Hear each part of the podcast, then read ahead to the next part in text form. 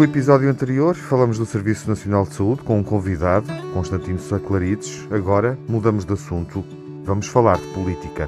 No primeiro programa, pós-eleições, discutimos sondagens, a maioria absoluta e a reorganização à esquerda e à direita. Time it was and what a time it was,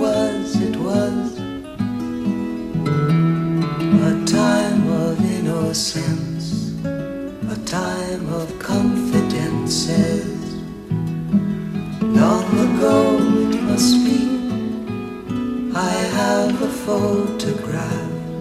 Preserve your memories, they're all that's left you.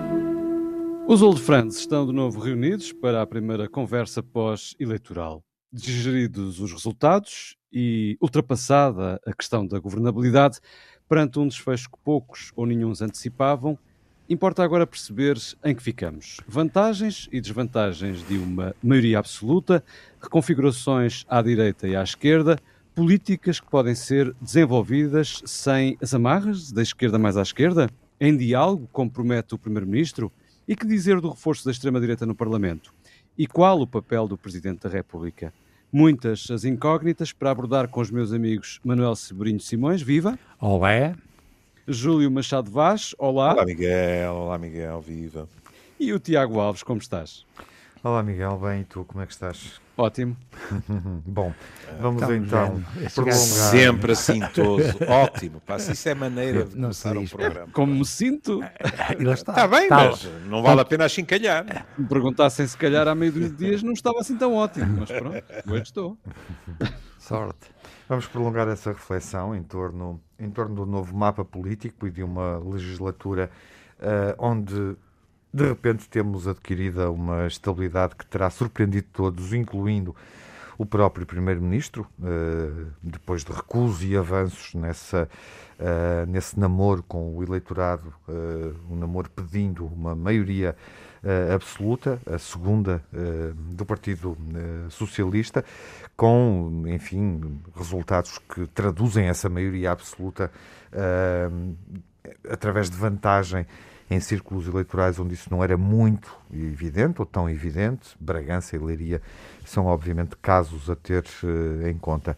Bom, olhando para, para o principal resultado uh, e depois de tudo que já ouvimos, uh, também do que ouvimos sobre a forma como os estudos de opinião e as sondagens indicaram determinados resultados que obviamente foram, foram contrariados pela, pelo voto expresso nas urnas, nunca nenhum estudo de opinião apontou uh, para a maioria absoluta. Uh, os mais favoráveis ao PS colocaram sempre o partido na casa dos, dos 40%, portanto, ali a 2, 3% da maioria absoluta, ainda assim próximo, mas esse cenário nunca esteve em cima da mesa até, até as urnas falarem. Manuel, foi muito surpreendente? Até que ponto é que foi surpreendente? Foi surpreendente. Foi, é, é sempre chato a gente estar a falar numa coisa que já toda a gente disse e voltou a dizer, e já toda a gente disse. O que, o que a gente pode dizer é verdade que foi dito por muita gente. E, para mim foi uma surpresa. Pessoalmente, eu pessoalmente gosto deste resultado, mas não tenho bem a certeza porquê. E, e o que me chateia é isso, quer dizer, é que eu é engraçado, como eu sou um tipo que passei a minha vida com medo das previsões e muita segurança na prescrição, a mim o que me assustou foi a incapacidade de prever os tais estudos de opinião. E, portanto, para mim, agora que sou um tipo que vive de fazer diagnósticos e diagnósticos que já estão no, no terreno e que eu tenho que fazer um diagnóstico e um tratamento, eu estou a fazer isto numa situação onde a sondagem uhum. deixou de ser uma avaliação de previsão e passou a ser uma coisa que o António Guerreiro chamava performativo. O que eu acho que nós temos que perceber que é das coisas mais extraordinárias que há. É nós transformamos as sondagens e a sequência dos estudos de opinião performances e são performativos. E no limite... Oh, Manuel, posso só interromper para Sim. dizer uma, uma coisa? Sim é que as sondagens não fazem previsões. As sondagens já auscultam a opinião das pessoas naquele momento. Claro, mas é engraçado, essa é a sua descrição, não é verdade, não é? Está a ver o que eu quero dizer? Portanto, o que você é, oh Miguel, você está a dizer uma coisa que é engraçada. Isso é o que a gente diz, não é? Que é, é o que está neste momento. Uhum. Não é verdade? Aparentemente, há muita gente que acha que está de facto a fazer alguma coisa que é performance, é de modificação, é indução à diferença. E é muito engraçado isto, porque depois nós somos muito maus em comportamentos. Uhum. E para mim o que foi uma surpresa foi a incapacidade que a gente teve até agora de perceber o que é que nos vai acontecer com os estudos de opinião, os tais, como você, como o Miguel dizia, é verdade. Neste momento, ah pá, há dois dias era assim e agora de repente é outro. Sim. Eu e o Miguel, em tese, falávamos durante o período de campanha eleitoral, talvez na segunda semana, portanto na última semana, de, uma possibilidade completamente abstrata, uh, parece quase uma distopia yeah. dizer isto em público, que é passarmos por umas eleições sem estudos de opinião claro. e sem sondagens uh, e ver o que é que isso dá. Exatamente. Miguel depois até diria que, é que seria interessante, uh, numa lógica até de laboratório, Exatamente. a posteriori, depois das urnas falarem, irmos buscar os resultados Exatamente. que não tínhamos tido conhecimento ou acesso, que não tinham sido publicados. Mas vamos ser honestos, os políticos também jogam com isso jogam claro. com esse fator, não é? Com o que dizem, o que vão dizendo as sondagens. Também são aquela mudança estratégica de António Costa, uhum. claro, aquela, uh, uh, aquela mudança estratégica de António Costa é pensar nisso e, e, e, no fundo, a contribuir para o voto útil, não é? Uh, dentro desta lógica de, de performance, Júlio, dirias que milhares de portugueses calcularam mal o seu voto uh, e concluíram uh, domingo à noite: bom, se calhar não devia ter votado PS. Ó oh, Tiago, em primeiro lugar, eh, eh, eu acho que. Voltando àquela ideia, não é? Dos ovos no cesto, os portugueses sabem Sim, pôr os ovos atendo, no cesto. Desta atendo, vez, eh, se calhar não puseram bem os ovos no sítio certo. Atendendo à, à, amizade que as pessoas sabem que nos une, vão pensar que estávamos feitos. Mas também não foi a primeira vez, nem será a última. Então, porquê? Porque eu ia abordar essa questão. Não, um, não estamos feitos. Estaremos a pensar em simultâneo, em sintonia. Não é, é eu, eu lembraria indo, indo às calendas, que houve uma eleição para a Câmara do Porto, em que no dia seguinte eu recebi telefonemas de amigos meus, estupefactos, que tinham ido cedo para a cama, e a dizer: Mas as sondagens davam 15 pontos, 17 pontos, ou seja, não se tinham dado ao trabalho de ir votar. Uhum. Estou a referir-me, como é sim, evidente, sim. à primeira vitória do Dr. Rui Rio sobre o Dr. Fernando Aqui, à, à, tua pergunta, eu respondo imediatamente sim. Uh, uh, e agora, porque vou dar a minha opinião, tenho que fazer uma declaração de interesses. Antes de haver maiorias absolutas em Portugal, eu disse numa entrevista, salve ao público, que uh, em abstrato era contra maiorias absolutas. Uhum. Porque... Eu não estava a pensar em ti, atenção. Está bem, estava tá mesmo a generalizar mas, esse mas pensamento. É que, Há muitos eleitores de centro-esquerda que podem as pessoas têm o direito, têm o ter direito, acordado com essa sensação. Têm o direito de ter eh, essa informação a meu respeito. E deixei claro que era contra maiorias absolutas, fosse de um lado ou fosse do outro. Uhum. Agora, em relação ao que aconteceu desta vez, eh, eu também recebi telefonemas, para falar com franqueza, na própria noite, não foi preciso esperar pelo dia seguinte. Mas há um fundo, digamos assim, que em termos psicológicos é curioso analisar. Porque uh, eu acho que é preciso ir, ir atrás. Eu acho que o espectro de Lisboa também entrou nisto. Uhum. Uhum. Porque em Lisboa também não se estava à espera do que aconteceu, pelo menos pelas sondagens. Estava-se à espera de uma coisa mais renhida, mais isto, mais aquilo, mas não do que aconteceu. Depois, vamos ter uma eleição em que, de início, tínhamos quase um fosso entre o PS e o PSD. E as sondagens vão dizendo que aquilo aperta. Ao mesmo tempo, como já sublinharam, vamos tendo um discurso do Dr. António Costa que oscilou entre o pedir a maioria absoluta e dizer que uh, vai falar com todos, vai dialogar com todos, etc. Aliás, para aí 48 horas ou 72 horas, uma pessoa cuja opinião eu prezo tanto como Augusto Santos Silva dizia exatamente o mesmo. Que houve voto útil, ou que haveria voto útil, acho que nenhum de nós duvidava. Mas depois houve questões que, na minha opinião, o multiplicaram. Uma espécie de, de milagre, não é? Dos Evangelhos. É que, primeiro, houve uh, o receio da questão do chega. E uh, o facto, lembro-me uma frase, e peço imensa desculpa, porque seguramente não vou conseguir citar uh, com exatidão o que foi dito, mas houve uma frase do Dr. Rui Rio que dizia: alianças não, depois como é que votam na Assembleia, isso aí é outra coisa. E não nos podemos esquecer do que aconteceu nos Açores. Depois, com sondagens quase empatadas, as pessoas ficam com aquela sensação desagradável que uh, e um bocado uh, omnipotente, não é? E megalómano, o meu voto pode fazer mais diferença do que eu penso. Não nos podemos esquecer, também, e isso para alguém que é um independente de esquerda como eu, dói, que havia à esquerda uh, mal-estar, porque não foi pacífico na esquerda o chumbo do orçamento. Houve quem concordasse, quem não concordasse, etc. E, portanto, nós não tínhamos, eu pelo menos não tinha a menor dúvida que a esquerda do PS ia ser castigada.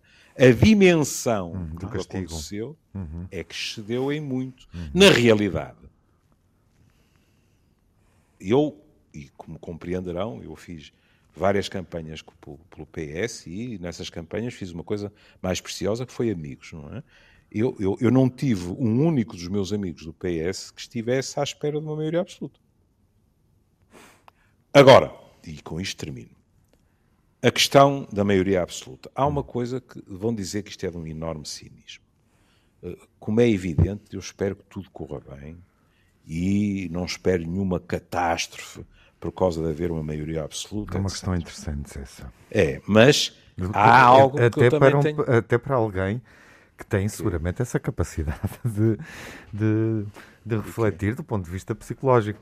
Não, como é que o PS, não, não, não era isso que tu ias dizer, mas deixa-me uh, antecipar uh, a tua conclusão sobre a maioria absoluta, uh, propondo esta pista, e acho também interessante para Sim. o Manuel, até que ponto é que o PS deve interpretar o, o, sentimento de um, de um eleitorado que não se sabe se é CDU, do Bloco, ou se já é do PS, enfim, durante os, uhum. os, próximos quatro anos, é claramente do PS. Teremos que ver no fim da legislatura o que é que se passa. Mas de um eleitorado que provavelmente hum, acompanhava uma uh, continuidade de uma governação socialista, mas sem maioria absoluta. Pronto, portanto deixa-me acabar, porque é exatamente isso. Quando o. Porque posso estar redondamente enganado, mas eu penso que continua a haver uma maioria que eu gosto de apelidar de centro-esquerda uh, e que muitas dessas pessoas, se lhes garantissem a vitória do PS, não teriam votado PS. Bom, e porquê é que eu digo isto? Porque quando uh, o PS em geral, e o Dr. António Costa em particular, dizem vamos dialogar com todos, uhum. Hum, em relação a muitas dessas pessoas, até em termos individuais, não só em termos partidários? É? isso é um diálogo que tem que ser uh, entabulado com cuidado e sem arrogância. Porque, quer queiramos, quer não, dialogar quando se tem maioria absoluta, as pessoas têm uma sensação de que há duas hipóteses. Ou quem está a dialogar com o poder concorda com o poder, ou ao fim de três reuniões ou duas horas, o poder diz: está bem, pronto, desejaríamos ter chegado a acordo, mas não chegamos. Nós temos ou maioria que está a participar numa assim. espécie de aí está, encenação.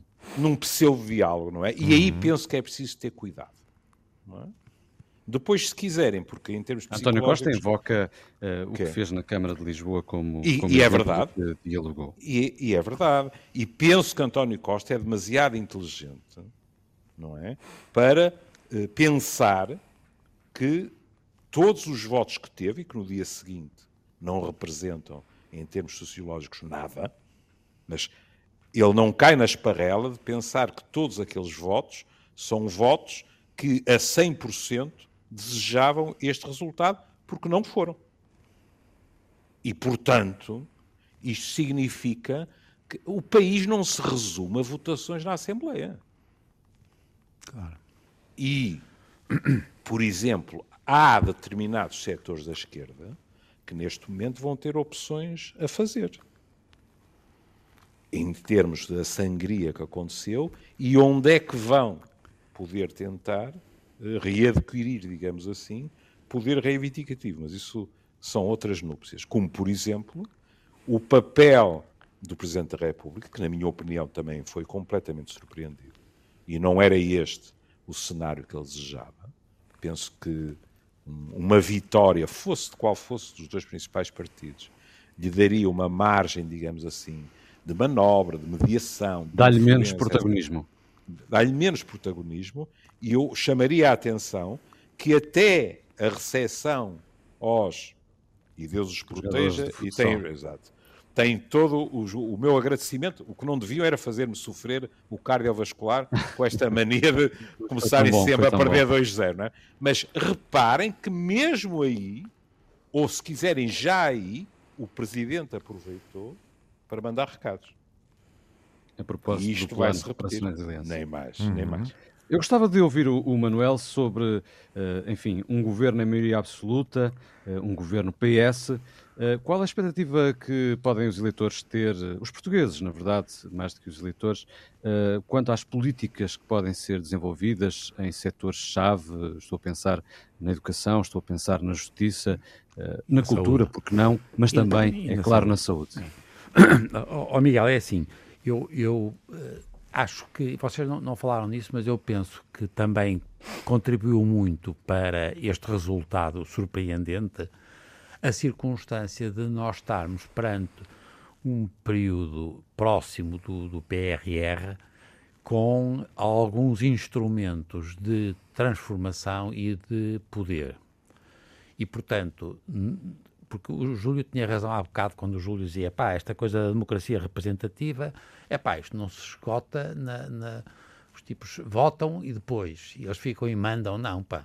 Quer dizer, feliz ou infelizmente, num país como Portugal, de, não, de, não decorre de, de, poder tanto quanto isso uh, uh, uma coisa só parlamentar, só um partido, a não ser em situações excepcionais.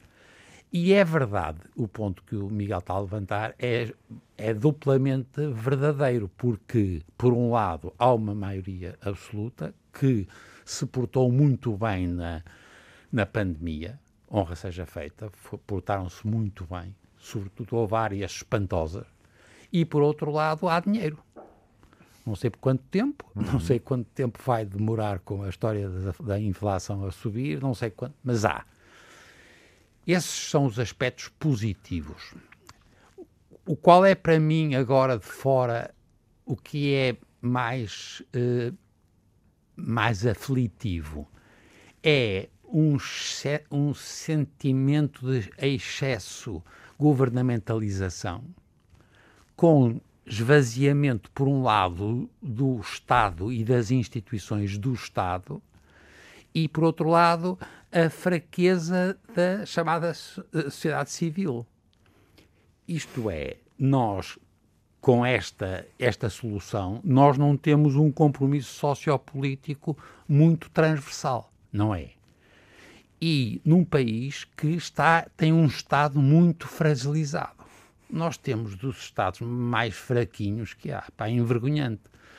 Só se aguenta bem quando o governo aguenta o Estado.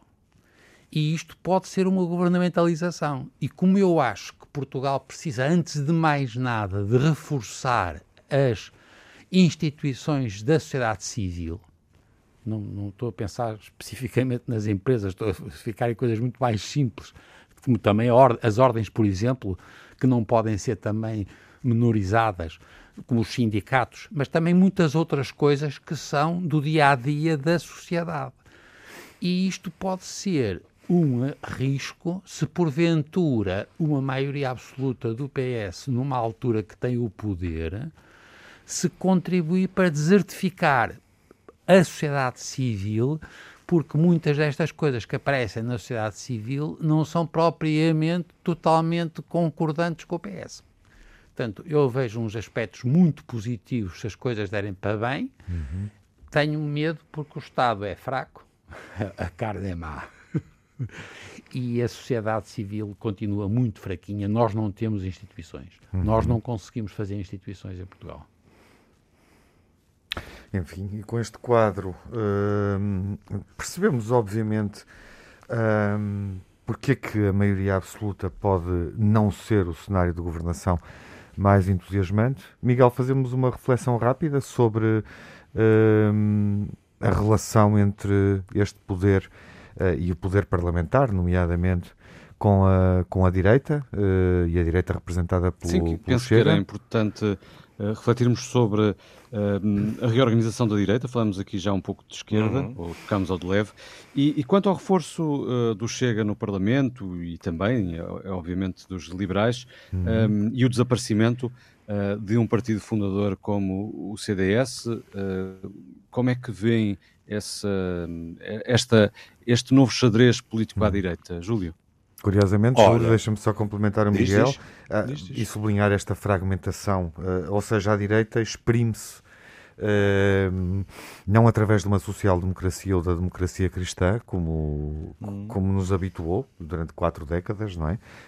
Quase cinco décadas de vivência em regime, de, em regime democrático, mas, eh, mas de uma forma muito eh, fragmentada e eu diria eh, até explícita, quase pornográfica na representação, na sua representação.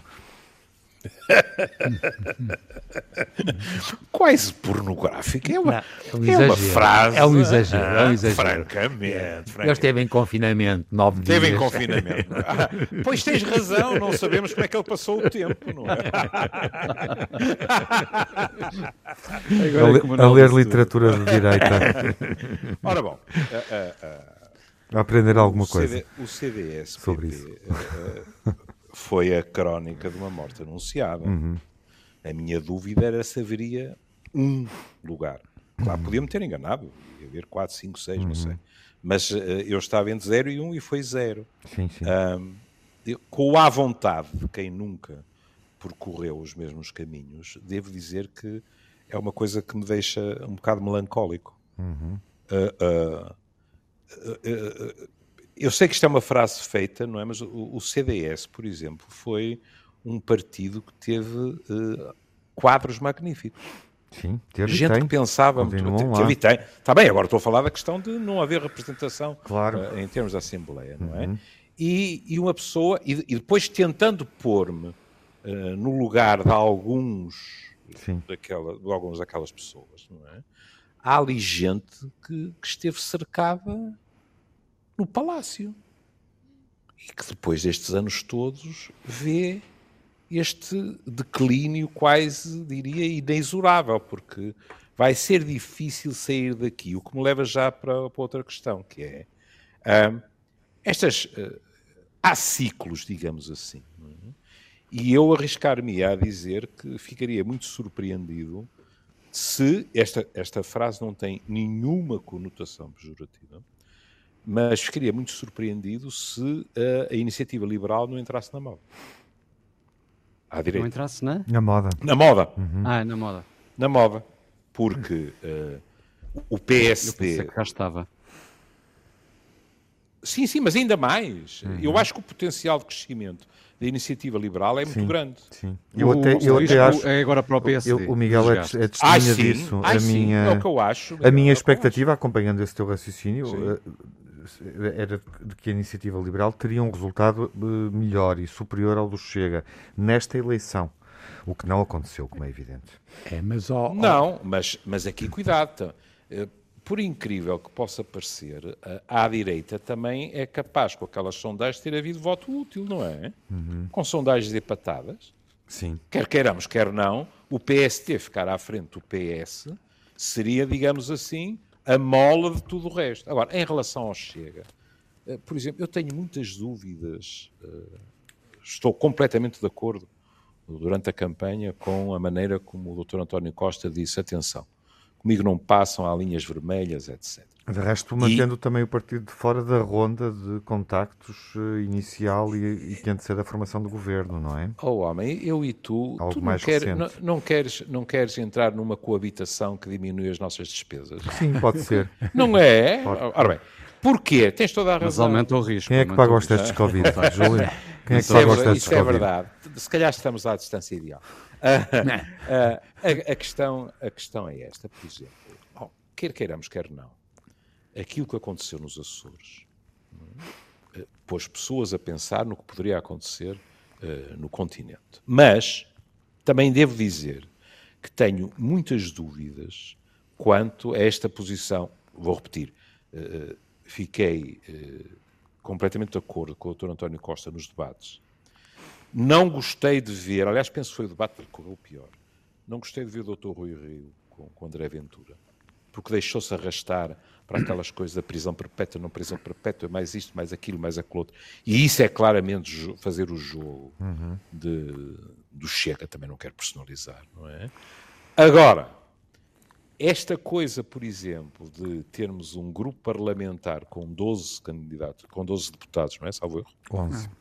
11? Uhum. Pronto. Estás a falar do grupo parlamentar do, Sim, peço do Chega. Eu, eu disse 12. Uh, Deixem-me só alertar sim. para uma coisa, é que nós estamos a gravar isto e ainda não são conhecidos os quatro mandatos, que são dos. Ah, pronto. Portanto, tá bem, não me admirava nada que sim, o Chega ainda fechado. tivesse mais um lugar aí. Exato. Pronto. O que eu estou a dizer é... 11, 12. Eh, esta questão de... O Dr. António Neste são 12. Dizer, hum. São 12? Ah, são 12. 12, sim. Ah, era o que eu pensava. 12, é igual.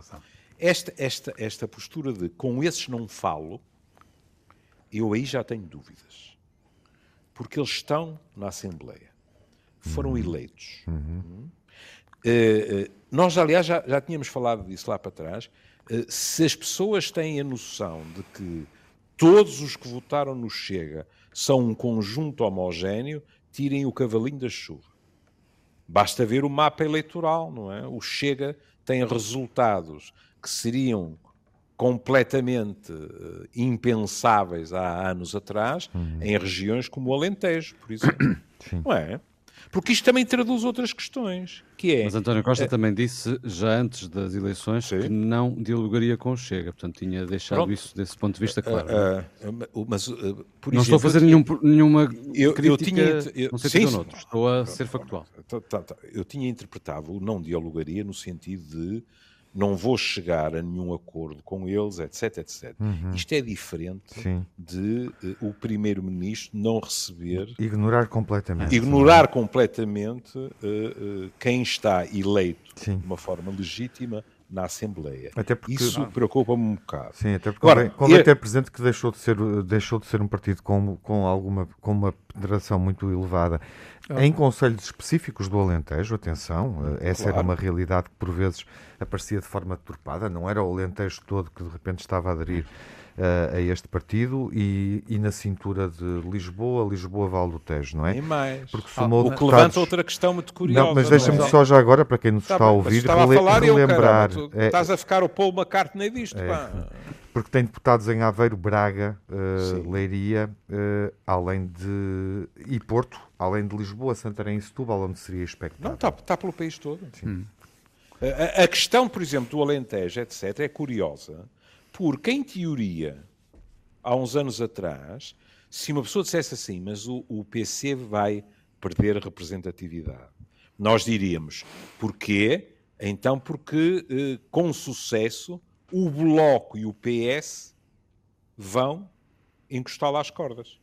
E, no entanto, nós verificamos eh, nestas eh, eleições algo que, na minha opinião, também sempre se vai verificando nas autárquicas, que é o Bloco tem muitas dificuldades de implantação concreta fora das grandes cidades. Ó oh, oh, Júlio, agora vamos só, deixem-me só, porque eu, o que vocês disseram para mim faz todo sentido, não, é, e eu já é engraçado porque a única pessoa que eu conheço que vota sempre CDS e ficou quase a chorar foi a minha mãe, foi sempre votou CDS e portanto ficou tristíssima.